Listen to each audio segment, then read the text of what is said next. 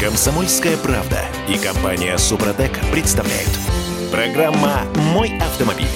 Три новости, как минимум, у нас есть. И, я не знаю, хорошие, плохие, ну, какие-то такие. Да не бывает плохих или хороших новостей. Новости просто новости. Э, У- Для, для каждого она по-разному может прозвучать. Для тебя плохо, для меня хорошо или наоборот. Э, Кирилл Манжула. Дим Делинский. И Олег Осипов у нас на связи. Олег, доброе утро. Доброе. Доброе утро. Пробуксовка дня. Ну что, давайте разбираться, э, для кого новости. Настрой, да? Ну, разберемся. Разберемся, Ну да. вот, три новости. Хорошие, плохие, нейтральные. Значит, во-первых, АвтоВАЗ нам объявил, что в начале следующего года они планируют вернуть АБС на свои машины. В 2024 году планируют вернуть ЕСП. И в мае 2023 года, возможно, вернуться к выпуску 16-клапанного движка. А там что-то еще про трансмиссию говорили. А, это уже отдельный разговор. Там денежки нужны АвтоВАЗу. Причем много денежек. В Совете Федерации на совещании по развитию отечественного автопрома Максим Соколов говорил, что 30 миллиардов рублей нужно на разработку отечественного автомата, 20 миллиардов на полный привод отечественный и 10 на новую версию механической коробки передач, которая, цитирую, будет тянуть более тяжелые автомобили. Чё? Это какие такие более тяжелые на автовазе автомобили появились? Ну, кроссовер на базе Если- Весты. Бронированный. Более тяжелый бронированный кроссовер на базе Весты? Да, как вариант. Звучит заманчиво и стоит недорого, около 10 миллионов, да, я не знаю. Да. Не, чуть-чуть поменьше, чтобы до мом- момента роскоши не доходило. В общем, если смотреть на все эти наполеоновские планы, можно ли им хотя бы в какой-то части верить? Вот в чем Это- вопрос. В том-то и дело, что это не планы, это хотелки. Фу, Так, секунду, я просто не очень понимаю, в чем разница в голове у чиновника между планами и хотелками. Смотри. У них это хотелка, Смотри. план это одно и то же. Смотри, значит, план заключается в том, что в 2024 году ESP вернется, в 2023 году вернется э, шестиклапанник и система ABS. АБС в 23-м вернется. Да, в 23-м. А хотелки, это мы хотим 30 миллиардов рублей на разработку отечественного автомата, А. 10 ярдов на новую М- версию Механики. и 20 на полный привод. Вопрос, а что, полного привода у нас нет? Нет, полный привод далеко у нас есть, в Ульяновске, туда надо ехать. Спасибо. Это, это во-первых. Во-вторых, там речь не о том, будет, не будет, а дадут или не дадут эти деньги. Вот. Дадут, значит, что-то будет, понимаешь? Тогда можно и э, в Ульяновск катать. То есть этих денег Или хватит на билеты. Нет. Денег хватит не только на билеты, но и на приличную гостиницу. Если к этому добавить еще, что э, тот же Максим Соколов предлагает в такси э, передавать, так сказать, свои автомобили, это во-первых, да? А во-вторых, материнский капитал использовать, который сейчас повышается. В общем, все у него тип-топ. Мгм. Ну, еще плюс 30 миллиардов, конечно, не повредят, это уж точно. Мгм. Я, правда, не понимаю, зачем на механику 10, но это мало ли чего я не знаю. 10 так 10. Нам что, жалко, что ли? Да нет, у нас А. их полно. Да, как у дурака фантиков, да. Да. Мгм. Во всем этом есть, знаете, такая стратегическая ошибка. То, А, что э, это просится у государства. а, Не-не-не, фишка в чем заключается? Значит, АвтоВАЗу нужно производить машины вот прямо сейчас для того, чтобы насытить рынок. В наполеонских планах э, господина Соколова в 2023 году полмиллиона автомобилей в год, сошедших с конвейера в Тольятти. Фишка в чем заключается? Во-первых, для того, чтобы э, начать гасить долги, а долгов 107 миллиардов рублей, для того, чтобы выйти на хоть какую-то самоокупаемость, нужно выпускать не меньше 300 тысяч машин в год. 500, окей, не вопрос. И э, эти 500 должен кто-то покупать. С учетом нынешних цен на автомобили, я не думаю, что найдется 500 тысяч Круг покупателей, замкнулся, Дим. готовых, да. Поэтому нужно в такси, нужно программу льготного автокредитования, нужно на материнский капитал, вот так, чтобы все эти пирожки расходились. И все эти машины нужно прямо сейчас оборудовать автоматами.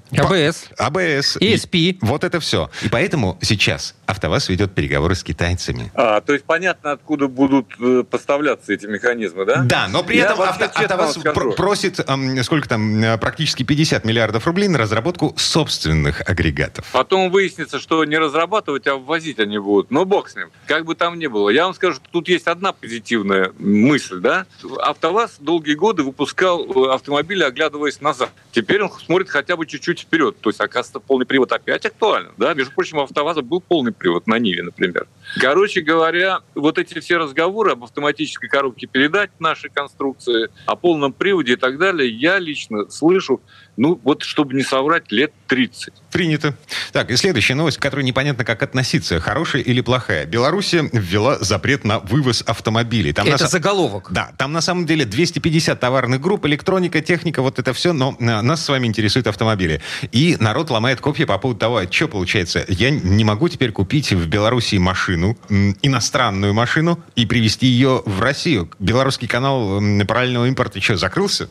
И вот читаю я это самое сообщение в Автоньюсе и ломаю голову. Но слава богу, так сказать, э, есть коллеги, которые прочитали постановление само и сказали, что все это неправильно истолковано э, именно журналистами. Никаких таких запретов нет любой россиянин, гражданин России или там союзного государства другого, так сказать, может совершенно спокойно купить в Беларуси любой автомобиль, немецкий, китайский, какой угодно, да? Новый, И по- везти подержанный. Вот, вот чё- что хочешь. Только единственное, что 3000 придется заплатить в виде утилизационного сбора. Вот и все, А- на самом деле. А в А смысл... вот все, смысл? что там нагородили, нагородили наши коллеги из Автоньюза, это, конечно, не имеет никакого отношения к реальности. Погодите, а Но, в, с другой чё- в чем стороны- смысл вот, другой вот этого стороны- белорусского постановления? Они зачем эту бумагу написали? А затем, чтобы их не обвинили в параллельном импорте.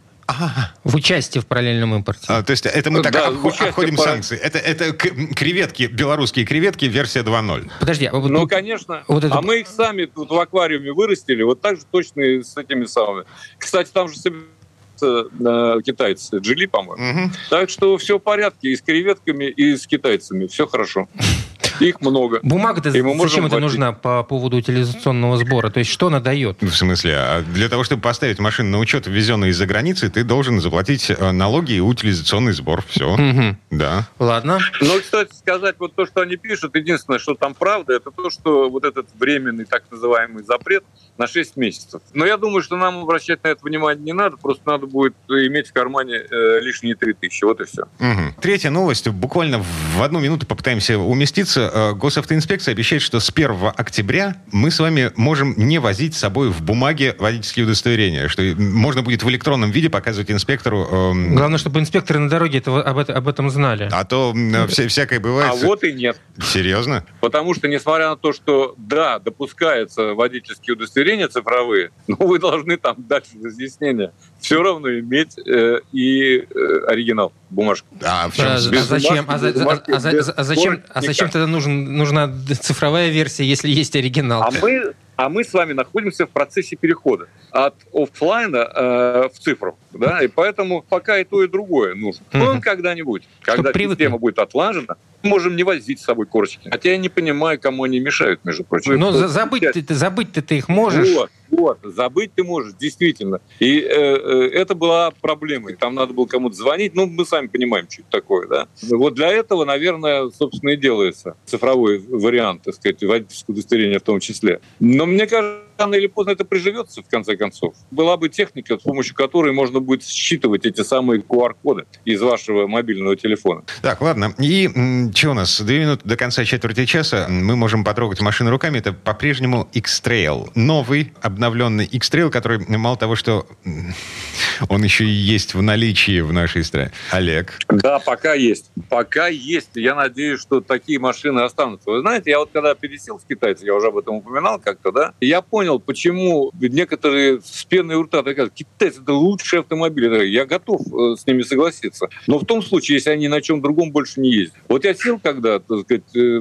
за руль X-Trail, я понял, чем отличает. Да тут, собственно, я это всегда понимал. Но ты попал как домой. Тебе все ясно, да, и рулится как положено автомобиль и едет и так далее. То есть X-Trail, с моей точки зрения, в своем классе один из самых, ну, вообще, во всяком случае, лично мне приятных автомобилей во всех отношениях. Ну, может быть, расход топлива великоват. Они пишут 11,3 в городе, но 11,3 у меня в смешанном цикле получается. Но, в принципе, это близко к тому, что говорит производитель. Речь А это о- какой, какой двигатель там был? у меня 2,5 литровый. Вот в данном случае это 2,5 литра атмосферник, 171 лошадиная сила. И, кстати говоря, самая быстрая версия X-Trail. Она разгоняет за 10,5 секунд до сотни и может ехать со скоростью 190 км в час. Да, не далее, как э, несколько дней назад выехал за город, мне нужно было съездить э, срочно в день отказа от автомобиля. И ехал примерно с такой скоростью, около 190. Никаких проблем. Автомобиль превосходно держит э, дорогу, э, не кланяется каждому маневру, так сказать, при каждом маневре. То есть обеспечивает в полном смысле безопасность и уверенное управление. Кроме всего прочего, полный привод, он подключается тогда, когда нужно, и делает это незаметно. То есть ты спокойно совершенно едешь, потом смотришь на график, который тебе показывает, что оказывается у тебя были задействованы и задние колеса, в том числе примерно половину пути. Вот так вот. То есть это один из тех автомобилей, за которые не жалко выложить сейчас около трех миллионов, если не ошибаюсь. И вообще-то удивительная цена. Может быть, она уже изменится, там, когда вы придете, когда вы доберетесь до салона. Но, в принципе, машина стоит своих денег, с моей точки зрения. Так что с, с грустью расстаюсь. Эм, маленькое уточнение. Это же российской сборки машина? По-моему, да, российская, конечно. Угу. Ну, то есть это складские запасы? Ну, да, да, да. Пока они есть, и это нас радует. Олег Осипов был у нас на связи. Олег, спасибо. Спасибо, Олег. Хорошего дня. Всего доброго, удачи всем. Ну, а мы вернемся буквально через пару минут. В следующей части программы к нам присоединится Юрий Сидоренко, автомеханик, ведущий программы «Утилизатор» на телеканале ЧЕ. И поговорим о том, что делать, если вам пришел транспортный налог на чужую машину. Комсомольская правда и компания «Супротек» представляют. Программа «Мой автомобиль». Денежки нужны нашему государству. А, наши с вами денежки. Всем пришло уведомление о транспортном налоге. Ну, во всяком случае, вот здесь присутствующих всем. А, более того, я уже платил. И я тоже. И Юрий Сидоренко, автомеханик, ведущий программу «Утилизатор» на телеканале Чей. Юр, доброе утро. Доброе утро, Юр. Доброе утро. И я тоже оплатил уже, да, транспортный налог, да. Какие мы все правильные. Э, слушайте, законопослушные аж до тошноты, аж скулы сводит. А это вообще законно? Здесь звучит отбивка. Так, ну, а, у меня был в моей практике случай, э, где-то пару лет назад, наверное, пришел транспортный налог на машину, которую я продал. Вот. Причем а, а, а, она была зарегистрирована в Московской области, а транспортный налог мне пришел в Петербурге, потому что я ее продавал здесь. У меня такое было с моим первым, с моим первым автомобилем. Я его продал в одиннадцатом, по-моему, году, и пару лет я налоговый добивался, чтобы от меня уже отстали. А, мне достаточно было написать одно письмо в Мытищинскую налоговую инспекцию. Ну, тогда, видимо, вот тогда, когда у меня это случилось, не все было гладко в нашем государстве. А теперь все хорошо, как ты говоришь. Это перекладывание бумажек из одного угла в другой, да. ты имеешь в виду. Угу. Юра? Ну, Слушайте, ну у меня была тоже такая ситуация. Э, в какой-то момент мне стали вообще приходить налоги э, за машины, которых я уже давно, которые давным-давно уже, про, ну, они были проданы мною. Вот, естественно, я начал с этим разбираться, и поэтому я сейчас всем рекомендую, друзья мои. Ну, у, практически у всех сейчас есть личные кабинеты в налоговой инспекции. Вот, пожалуйста, когда вам пришел налог, вы туда зайдите в этот личный кабинет, как это сделал я, например, сейчас, и посмотрите, на вашу ли вам машину прислали налог. То есть не смотрите просто сумму конечную, а посмотрите реально ваше имущество, и чтобы вам на именно те машины, которые есть у вас, или машину, или машины, или там, ну, что, что у вас есть, прислали налоги. Потому что э, я себя поймал на, не на мысли, а на проверке на очередной, это было в том году. Мне прислали налог, но моей машины там не было. Oh. То есть, секундочку, налог на... А на какую машину прислали? На чужую? А мне прислали на, налог на ту машину, которая была у меня раньше. И получилась бы ситуация совершенно дурацкая. Это, это, машина времени на самом деле. Вот. А, а, то есть машина, которую я... Ну, она была мною продана где-то лет семь назад.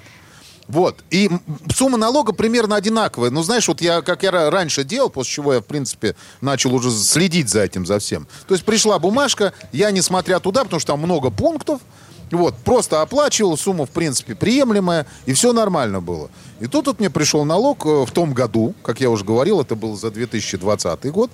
Э, вот. И, и я ну, посмотрел, вроде сумма та же самая, туда-сюда. Но что-то мне вот, вот в голову взбрело, думаю, дай-ка я посмотрю. Потому что до этого была ситуация э, такая, что мне прислали сразу же на 12 машин налог. Mm. Там сумма была сумасшедшая просто. Там было там 140 тысяч, что ли. Ну, там просто невозможная сумма какая-то. Я аж обалдел. Вот, и по каждой машине я решал вопрос, сейчас расскажу, как я это делал. И как это надо делать сейчас, если кому-то такая ситуация, если у кого-то такая ситуация произойдет. Так вот, я открываю, там другая машина. А сумма примерно одинаковая. То есть получается, что та машина, которой я сейчас владею, она получает, что я за нее налог не оплатил. И потом вот это бегать, возвращать, это целая история. Возможно так, что в результате а, придет уведомление, что вы не заплатили в прошлом году налог на свой автомобиль, а будьте любезны еще и штраф заплатить. Ну, что, все может быть. штраф? Все может быть. Штраф. Там знаешь, какая история? Там они судебный приказ могут сразу же сделать. А, вот, пожалуйста, И потом да. деньги снимутся с карты, автоматически снимутся, и ты будешь бегать и доказывать, что ты не баран. А, Тут вопрос, что нужно делать, если человек э, продает свой автомобиль? Как нужно обезопасить себя, чтобы потом через год не нарваться на то, что с тебя будут трясти налог за проданный автомобиль? Так, погодите, давайте начнем сначала. А, Значит, вот я прямо сейчас зашел в а, личный кабинет на сайт налоговой инспекции, зашел через госуслуги. Кстати, с этим никаких проблем нет, они вполне ничего себе совместимы между собой. И вот смотрю, список имущества, которое числится на мне. Значит, какая-то часть снята с учета, какая-то часть до сих пор на учете, и есть такая кнопочка «Сообщить об объекте, отсутствующем в личном кабинете, и сообщить об объекте, не принадлежащем на праве собственности, владения или пользования».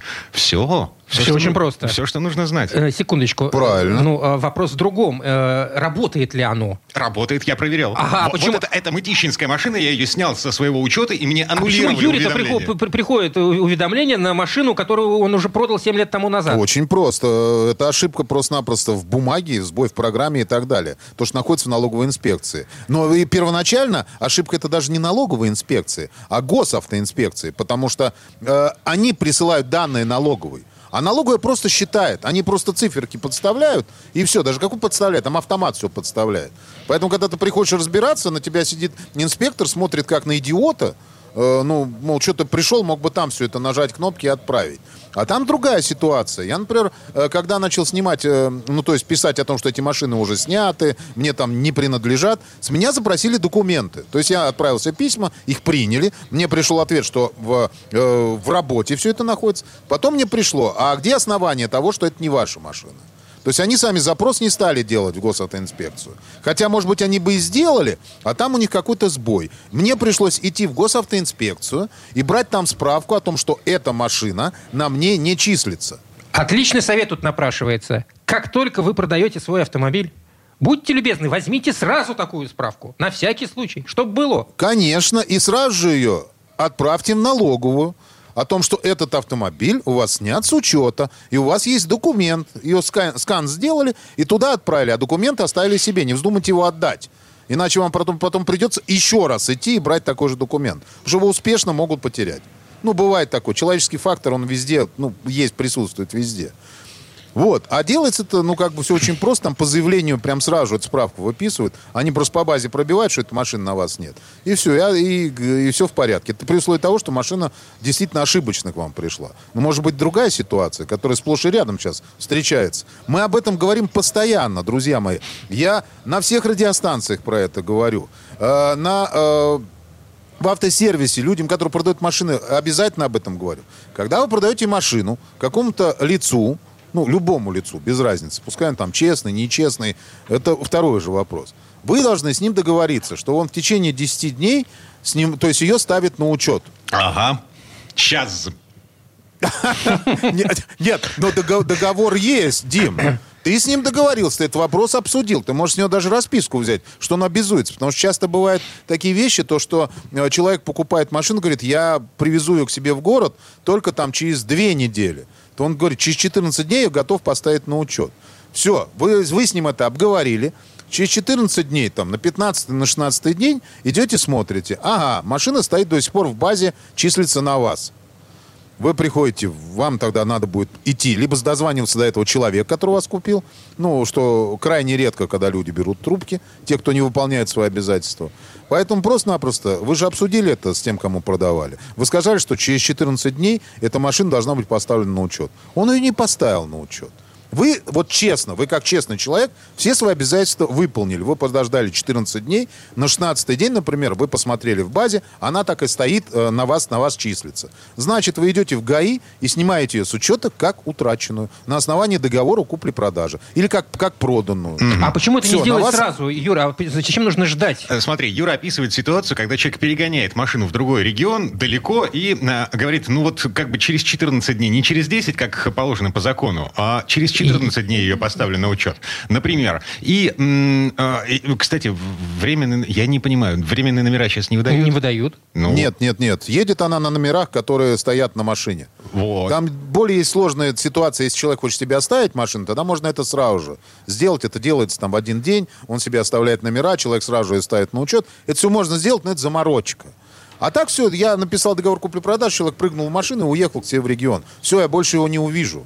Машина уехала на моих номерах с моим СТС, причем с моим, и с моим ПТС которого у вас должна быть копия после того, как вы записали договор купли-продажи, написали, по, на основании чего вы эту машину отдали. И там стоят две подписи, продавца и покупателя нового. Вот этот скан у вас должен быть. Все, у вас это есть, там, или копия, без разницы, фотографию даже сделайте. В любом случае это должно быть. Все, тогда у вас проблем никаких не будет, вы приходите, снимаете с учета, и, и без проблем на вас налог не будет больше капать. А, а вот а, если а, вы этого не сделаете, тогда беда. А нельзя ли снять машину с учета до того, как он уедет в свой регион? Вместе пойти и снять с учета? А, зашибись, а как он поедет? А, то есть ему, тогда, тогда он не сможет ее просто перегнать, потому что снимут номера. Ага. Все верно. Ну, конечно, ее, ее же надо поставить угу. на учет. Так что здесь... Нет, в принципе, теоретически можно поставить, ну, например, если ко мне приехал покупать человек из Нижнего Новгорода, он может поставить ее здесь на учет. Но надо будет ждать номера из Нижнего Новгорода, угу. которые придут, и э, как бы там это все делается, только это время. Ну, смысла в этом нет, тем более официально по закону 10 дней, в течение 10 дней человек должен поставить ее на учет. Это по закону. То есть я 10 дней могу ездить по договору купли-продажи на этой машине. Куда угодно там. Мне надо доехать, хоть, хоть во Владивосток езжай. А вот тут вопрос. Э, в случае, если человек обяза- э, обязуется в течение 14 дней это сделать, но не делает, вы приходите в ГАИ, сами снимаете на основании договора купли-продажи. Э, что, чем это грозит тому человеку? Сам дурак. А... Ну Всем! Кирилл, всем там Эвакуация, штрафстоянка. Вот, вот, вот, да. все, все вот это. Но это. Это же важно проговорить, господа хорошие, чтобы не, не, люди так не делали. Конечно, это грозит всем. Там сразу же, как только э, машина, на ней аннулируется регистрационный учет, все, эта машина не стоит на регистрационном учете. То есть, если человек на ней едет, его камера ловит, например, камера поток, который. Угу. Все, считай, сразу же его тормозят, машину на штрафстоянку, и он двигается на машине э, не зарегистрированно, без документов фактически. Там вплоть до лишения прав может дойти. Угу. Легко. Поэтому, друзья мои, если вы даете обязательство, то сделайте, выполните его. Тем более это вообще не проблема сейчас. Сейчас поставить машину на учет – это не проблема. Если раньше это была проблема, сейчас это просто вот, ну, реально 20 минут. Это Юрий Сидоренко, автомеханик, ведущий программы «Утилизатор» на телеканале Че. Э, Юр, спасибо. Спасибо, Юр. Хорошего Большое дня. спасибо, всем удачи. В следующей четверти часа у нас Федор Буцко. Поговорим о будущем, которое почти наступило. Появились электромобили, которые тратят на зарядку уже всего в два раза больше времени, чем обычные автомобили на заправку бензином. Комсомольская правда и компания «Супротек» представляют. Программа «Мой автомобиль». Вот почему нам не нравятся машины на батарейках? Вроде как быстрые, тихие, не гадят там, где ездят, но не нравится. Ну, как минимум, вызывает подозрение по поводу того, ну и как ты будешь заправлять эту таратайку? Дима, ну ты за себя говори. Может быть, мне нравится, в конце-то концов. Но, у тебя что? Э, ну, не хватило у меня пока моих кровных на машину с батарейкой. Это Кирилл Манжулов. Дим Делинский. И Федор Буцков у нас на связи. Федь, доброе утро. Всем привет. Доброе. Дорожные истории. Короче говоря, сколько времени мы тратим на то, чтобы заправить машину с двигателем внутреннего сгорания? От 30 секунд, ну, до минуты максимум. 30 э, Но... секунд это на Формуле 1, там по 10 литров в секунду они заливают. Ну нет, просто видишь, я... 7 секунд 70 литров. У меня, у меня, больше. Я обычно не довожу машину до даже половины бака, поэтому у меня там 10 литров. Короче, 10 ну, минут максимум с учетом стояния в очереди в кассу уже. А сколько времени тратят несчастные люди, которые заправляют электрическую машину. Ну, почему они несчастные? Ну, полтора часа. Сколько, сколько они там тратят сейчас? ну, по-разному они тратят. То есть, все зависит от мощности зарядки. То есть, понятно, что если еще недавно казалось, что вот 50 киловатт это, ну, такой очень мощный ток и классный. Потом появился там тесловский этот самый суперчарджер, там же 150 киловатт. Там ну, еще быстрее, да. То есть, ты уже там за 15-20 минут можешь там закачать себе энергии для того, чтобы проехать еще там километров 100-200, ну, в зависимости от того, как и на чем ты едешь. Короче, китайцы вот, сейчас, придумали да. машину, которая за 5 минут заряжается на 200 километров пробега. То есть... Эм, это в... очень круто, да. да вставил что... пистолет в бак, за 5 минут залил себе... Сколько литров бензина ты залил себе за 5 минут? Полный бак, да? А, полный бак в моей машине это, ну, примерно 600 километров. А тут за 5 минут 200 километров электричества. Да, это здорово. Ну, то есть это следствие развития и как бы не только зарядки стали мощнее. Это становятся более технологичные батареи сами, да, которые могут воспринимать этот ток, и причем не один раз в жизни это воспринять, а потом осыпаться просто там и умереть. И действительно, вот сейчас э, китайцы, есть такая марка у них, Xpeng называется. Я надеюсь, что мы о ней будем слышать чаще, потому что марка интересная. И вот сейчас как раз они начали производство своего там самого нового и самого большого, продвинутого, дорогого автомобиля. Он у них четвертый в модельном ряду. Называется G9. Xpeng G9. По размеру это как э, Lexus RX или как там Mercedes GLE. Ну, вот что-то такое. То есть, ну, такой э, среднеразмерный, большой, короче, большой кроссовер. Он очень классно выглядит, он красивый. Такие дорогие пропорции, когда, знаешь, длинный капот, а кабина сдвинута назад. И, ну, то есть, он смотрится очень круто. Богато, и салон смотрится очень круто. И, и технически он очень хорош. То есть, там сразу в базе уже и пневмоподвеска регулируемая идет, и автопилот третьего уровня с каким там уже очень мощным процессором, вернее, сразу с двумя процессорами. Ну и главное, что силовая установка уже нового поколения с рабочим напряжением 800 вольт, который позволяет вот так быстро заряжаться. И, и все это очень красиво выглядит, и, видимо, должно еще и здорово ехать. Смотри, я по-прежнему с подозрением отношусь к таким экспериментам, безответственным экспериментам над автомобилистами в связи с тем, что э, вот эти самые 200 километров, которые мы получаем за 5 минут зарядки, это в случае подключения к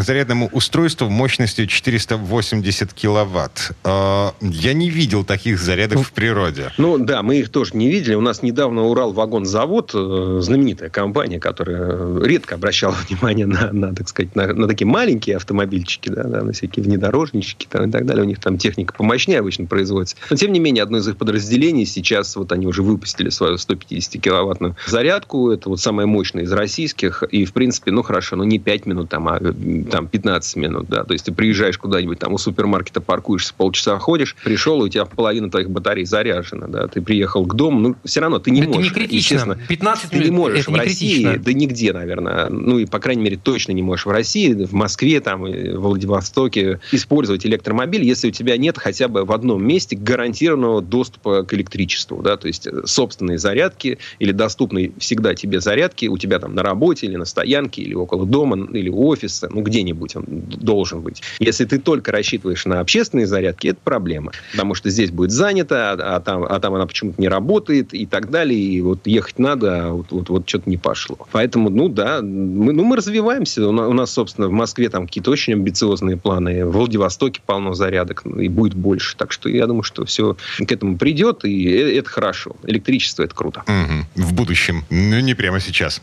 Так, ну, и... прямо сейчас решаются другие вопросы, да. Сейчас вот, если мы тоже глянем туда на Европу, куда-нибудь там на, э, за бугор, да, то, то вопрос главный о том, как вообще людей отучить от автомобилей. Больше всего в этом преуспели Вена и Цюрих. Погоди, а, я, есть... я слышал о том, что левый мэр Парижа, причем не мэр, а как ее, ну, короче а, говоря, женщина. Мэр да? женского рода, да, mm-hmm. да, да. Она выгнала автомобилистов из центра города, а тут... Так это было когда уже? Пару лет назад. Давно ну, да. выгнала, выгнала, но они там пробираются, я слышал, как-то все равно проезжают к своим галереям Лафайет и там на бульвар Сталинград все равно заезжают, там, понимаешь, едут себе дальше. Но, тем не менее, вот некоторые особо продвинутые чиновники в европейских столицах, в крупных городах считают, что дни частных автомобилей сочтены. Вот, по крайней мере, об этом заявляют чиновники в Вене и в Цюрихе, что вот, мол, машины много места занимают, а летом от них еще и жара, жара сильнее. Действительно, полированный кузов, он же отражает солнечные лучи. Вот это вредно. И вот понятно, что эти мысли, они и к нам могут прийти, обычно с некоторой задержкой, но, но доходят до нас. Ну, давайте по фактам. Значит, Цюрих. А в Цюрихе количество парковочных мест э, в центре города, оно заморожено по состоянию на 1996 год. То есть это не вчера началось. То есть если ты строишь в центре города новое парковочное место, в доме, там, в парк-хаусе, это уже не важно где, значит, вот сколько ты построил мест, столько же мест будет убрано с улиц. Это работает довольно эффективно, действительно, ну, там, в Швейцарии просто не забалуешь, а там все очень недешево и все очень так э, ну, отрегулировано. А вот Вена, там, австрийская столица, город более демократичный, ну, было раньше, по крайней мере. И что делают местные чиновники? Ну, всегда, собственно, чиновники, они, власти используют э, кнут и пряник. Кнут – это там повышение тарифов, налогов, сборов, а пряник – это, соответственно, улучшение инфраструктуры общественного транспорта. Э, ну, только этот метод не работает работает. Тогда идут в ход э, меры порадикальнее. Полный запрет парковки на улицах в центре. Машины можно ставить только в паркхаусы. Число паркхаусов сокращается. Их там закрывают, переоборудуют под жилье, там, под, под какие-то офисы, общественные пространства и так далее. И теперь э, любая парковка в австрийской столице только за деньги, даже на окраине города. И это, кстати, уже не только Вена, но и окрестности города. Даже вот маленькие городки сопредельные. И народ э, про вопросы говорит, что мы против. То есть стабильно, не менее половины опрошенных говорят, мы категорически с этим не согласны. Ну, кто же их спрашивает, да? Потому что политики решили, что жилое пространство и автомобили должны быть удалены друг от друга. Ну, такой новый урбанизм. Концепция такая, что мы не можем совсем запретить, но мы вам сделаем это все неудобно и дорого. Но мы же автомобилисты люди несознательные, да, вот, ну, с точки зрения современной европейской вот этой повестки мы несознательные. Причем, кстати, эта несознательность, она трансгранична, да? Она у австрийцев, у немцев, у американцев, у нас, э, она, она везде примерно одинаковая. То есть люди не так сильно отличаются по национальностям, там, по нациям. А мы привыкли, что машину можно поставить неподалеку от дома. В Германии, например, там вообще с 1939 года введен такой Райхсгаражен-Орднунг. Каждый раз, когда строился новый дом, нужно было по закону создавать рядом парковочные места, чтобы они были поблизости. И вот этот, э, потому что немцы сейчас бьют рекорды по количеству автомобилей на душу населения. У них э, за год прибавка там больше 300 тысяч, и они тоже там немножко переживают из-за этого. В Германии 48,5 миллионов автомобилей, а это значит 580 машин на тысячу человек. Ну, много. Столько никогда не было. В России, например, почти вдвое меньше. Ну, в Америке больше, в Америке 800. Там. Но это все чиновникам нынешним не нравится. Да? Они хотят, чтобы было как в Сомали. Там всего две машины на тысячу человек, и те с крупнокалиберным пулеметом на крыше. Вот, э, ну, как бы, вот, вот цель такая. У европейских чиновников тоже такая же цель по поводу пулемета, пулемета на крыше? Без, аппарели, да, без, без, без пулемета, но вот, вот куда-то туда они смотрят, чтобы это все вот так вот развивалось. Борются, борются с автомобилями. Ну, в этом смысле меня даже больше устраивает позиция, там, например, московских властей, которые скребут, да не только московских, вообще российских, да. Ну, то есть, понятно, что автомобилисты э, очень много платят, да, но ну, за что они платят? Они платят за нарушение правил обычно, да. Мы же ноем, что вот очень много камер и так далее, но что очень много камер? И меня больше всего умиляют люди, которые говорят, ну вот, там столько камер, я вот э, разогнался, и вот мне тут два штрафа там так с одной улицы пришли, да, вот некоторые мои коллеги этим грешат, что вот на одной улице я там аж два-три штрафа там получил. Дружище, у нас самые либеральные правила дорожного движения просто в мире. Нам позволяется 20 километров в час превышать. То есть, значит, ты вместо 60 по городу едешь 80, и то не 80, и даже не 82, а 83 и выше, и ты недоволен, что тебе штраф пришел. Ну, чуть-чуть нажал на педаль, и вот я уже превысил. Да не чуть-чуть ты нажал. У тебя разрешены 60, ты едешь 85. Это не чуть-чуть. Езжай свои 60. Если ты чуть-чуть их перебрал, все нормально, вот тебя страхует как раз вот эта вот разница в 20 кмч. Ну, то есть, э, мы просто в масле. Тут, в, в, у нас а... просто коммунизм небесный. Нам очень хорошо, нам очень много чего позволяет. Езди по правилам, и все у тебя хорошо. А что характерно, те же самые люди, пересекая границу, я имею в виду границу а с Европой. штрафы большие. Вот. Они как миленькие, как маленькие, э, в общем, не притапливают педаль газа. Так, ладно, приговариваем. Европейцы страдают, в том числе из-за отсутствия парковочных мест. А мы ждем, когда китайские технологии быстрой зарядки автомобилей распространятся настолько, что электромобиль составит конкуренцию обычной машине с двигателем внутреннего сгорания в смысле удобства использования, повседневного использования. Потому что пока электромобиль в нашей стране это... Ну, это роскошь. Нет, это очень дорогая игрушка. Роскошь. Бессмысленная и бесполезная. Ну, не совсем так. И, и все-таки, все-таки уже становится полезной. Еще ждем в России марку Xpeng, а, китайскую марку, вот, которая, кстати, не такая уже дорогая, ведь поскольку самый их дорогой вот кроссовер, о котором мы сегодня говорили, э, новый G9, он в Китае должен стоить от 70 тысяч долларов, то есть это, давай прикинем на, на наши деньги, получается не так уж и много, даже с учетом всех там пошлин и так далее, то есть за 3 миллиона можно было бы здесь ездить на очень современном, очень красивом, очень круто оснащенном автомобиле. Федор Буцко был у нас на связи. Федь, спасибо. Спасибо, Федь. Хорошего дня. Всего вам доброго. А мы вернемся буквально через пару минут. В следующей части программы у нас журналист и летописец мирового автопрома Александр Пикуленко. Послушаем историю о, возможно, самой быстрой. Это Веста NG TCR. Комсомольская правда и компания Супротек представляют. Программа «Мой автомобиль». А это мы вернулись в студию радио «Комсомольская правда». Я Дмитрий Делинский. Я Кирилл Манжула. И в этой четверти часа у нас традиционная история от Александра Пикуленко. В начале сентября на одной из самых современных в стране гоночных трассах Игора Драйв прошел очередной этап всероссийских соревнований по кольцевым автогонкам.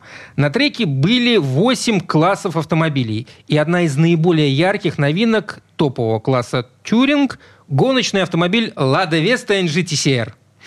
Уйдя из чемпионата мира по кузовным гонкам WTCC, где автомобили превратились в безумно дорогие спортивные прототипы, компания Lada Sport построила седаны Vesta для участия в российской серии. Причем пара из них соответствует требованиям международной серии TCR, а два других — регламенту отечественного класса Super Production. Естественно, все это отличается от серийной Весты, и эти машины отличаются еще и друг от друга. А вот здесь слово Сан Санычу. Тест-драйв. У меня неоднократно возникал вопрос, можно ли сделать хороший автомобиль в Тольятти? И всякий раз, вспоминая подразделение «Лада Спорт» и его идейного вдохновителя Владислава Незванкина, я понимал, что можно. Познакомившись с одним из этих произведений, гоночной «Лада Гранта Туринг», я был приятно удивлен возможностями, которые открыл этот привычный с первого взгляда автомобиль. Он неожиданно классно поехал по самой современной российской гоночной трассе и город Драйв. При этом хорошо рулился, правильно тормозил, и было видно, что это не легкий спортивный тюнинг, а серьезная заводская настройка. Но так какая же на гоночная «Лада Веста Туринг»? Самое неожиданное – это самый красивый автомобиль в пелетоне. Подчеркнутые черные и оранжевые линии на боковинах не только украшают ярко-желтую машину, но и делают ее заметной на любой скорости. У гоночной «Лады» много общих деталей с серийной сестрой. От четырехдверного кузова до надписи модели на багажнике. А вот все остальное, конечно, сильно отличается. Внутри переплетение труб каркаса безопасности и много непривычных деталей, разбросанных, как кажется, где попало, а на самом деле в местах, просчитанных до мелочей. Сам гонщик попадает внутрь, каждый раз исполняя небольшой акробатический этюд. Сначала он заносит в дверной проем правую ногу и, ухватившись за верхнюю трубу каркаса безопасности, просовывает внутрь сначала голову, а затем и все тело. И старается точно попасть в сильно отодвинутый назад гоночный ковш. Да еще ему надо не забыть втянуть внутрь левую ногу. Потом механики помогают застегнуть многоточечные ремни и натягивают шторку, которая защитит гонщика от острых осколков при боковых столкновениях. Те, кто хоть раз видел эти гонки, знают, как много здесь контактной борьбы. Внутри, как ни странно, есть даже панель приборов, похожую на обычную, а вот все остальное совсем другое.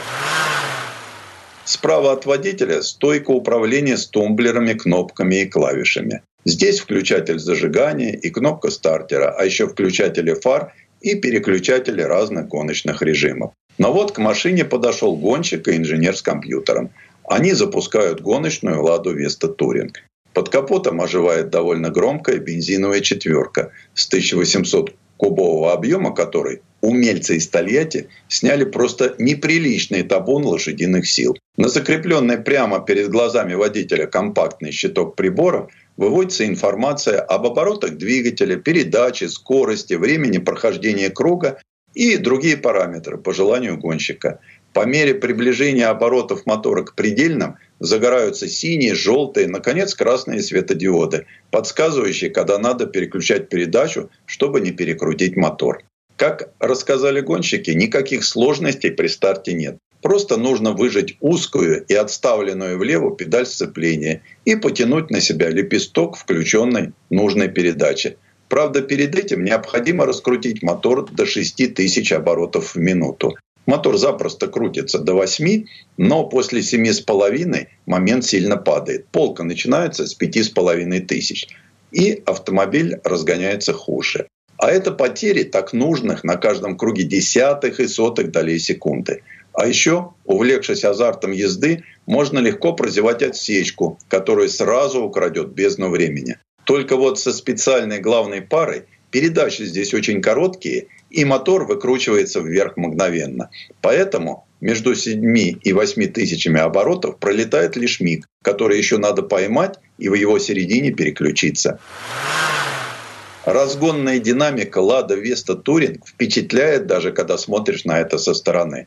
Это только кажется, что прямая старт-финиш на Егоре Драйв длинная, а гонщики пролетают ее мгновенно. И вот уже перед крутым левым поворотом, не пользуясь педалью сцепления, переключаются на несколько передач вниз, при этом еще и тормозят. Все современные пилоты сегодня ездят в две педали. То есть левая нога всегда на тормозе, правая всегда на газе. Итак, машина мчатся по трассе бампер в бампер. Правда, не очень долго. Гонки в кузовном чемпионате скоротечно, поэтому и смотреть их интересно. Тем более, что их две. В каждой происходит награждение, а во второй еще первая десятка меняется местами, и лидер должен пробиваться с дальнего ряда. Смотреть на все это очень интересно. Ну а в чем еще интерес для зрителя, кроме участия своей любимой команды, конечно?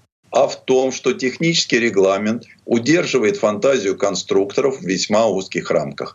Удачное распределение массы по осям, полное использование потенциала гоночной резины, а она у всех одной марки, и, конечно, хитрости вроде правильной процедуры прогрева двигателя и выбора подходящего давления в шинах. Все это знают во всех командах. Однако есть еще сотни мелочей, каждая из которых в гонках таковой не является, а при прочих равных условиях становится решающей. Гранта Туринг заводской команды «Лада Спорт Роснефть» оборудована системой телеметрии, причем очень продвинутой, с возможностью записи анбордов, на которые сразу накладываются показатели ускорений и перегрузок в поворотах. Ну а самый главный в команде – это лучший пилот – который умеет взять все от представленной ему техники. И вот тогда-то и приходит победа. Конечно, сегодня команда Волжского автозавода – это в основном молодежь, но, наследуя достойные спортивные традиции еще со времен Советского Союза, она на равных соревнуется с грандами гоночных трасс. Процесс производства гоночных машин в подразделении «Лада Спорт» отработан до мелочей. За основу берется кузов на ранней стадии производства, без мастики, антикоррозионных материалов, элементов шумоизоляции. Кузов проваривается по специальной схеме, усиливается пластинами и кронштейнами. Каркас безопасности изготавливается из соответствующих материалов и полностью соответствует регламентам Российской автомобильной федерации. Двигатель только похож на стандартный. В его конструкции измененная головка блока цилиндров, установлены спортивные валы, доработаны впускной и выпускной коллекторы. Управляющая электроника – блок со специальными программами. Заявленная командой мощность 370 лошадиных сил. При подготовке автомобиля возможны варианты с мощностными характеристиками. Но нужно понимать, что чем выше мощность, тем меньше ресурс. А ребилдинг мотора после каждой гонки вряд ли укладывается в бюджет национальной серии. Коробка передач секвентальная, с переключением лепестками на руле и с измененными передаточными отношениями.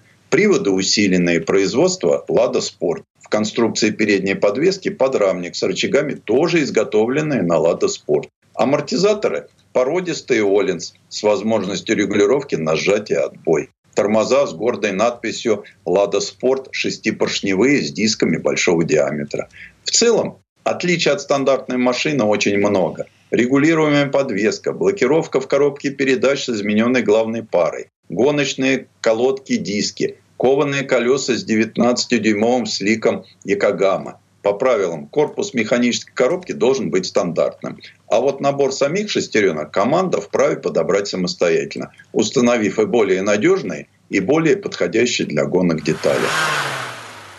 Во время гонок и тренировок механики команды под присмотром многомудрого Михаила Девеля без устали меняют колеса, крутят настройки подвески, проверяют готовность машины и даже начищают стекла и зеркала. Ведь по приметам хорошо ухоженная машина и едет быстрее. Все, кто работает в команде, действительно любят вверенную им технику. Гоночный инженер и телеметрист после каждой сессии подключают к машине свои ноутбуки и снимают показатели работы мотора и прохождения трассы пилотом. После этого ряд задач ставится перед механиками. Добавить развал, уменьшить давление в шинах. Все вышеперечисленное увеличивает цену «Лады Весты» в несколько раз. И это не считая расходов на каждую гонку. Но такова цена современного автоспорта. Тем более, что речь идет о, пожалуй, самом доступном автомобиле для профессиональных кузовных гонок.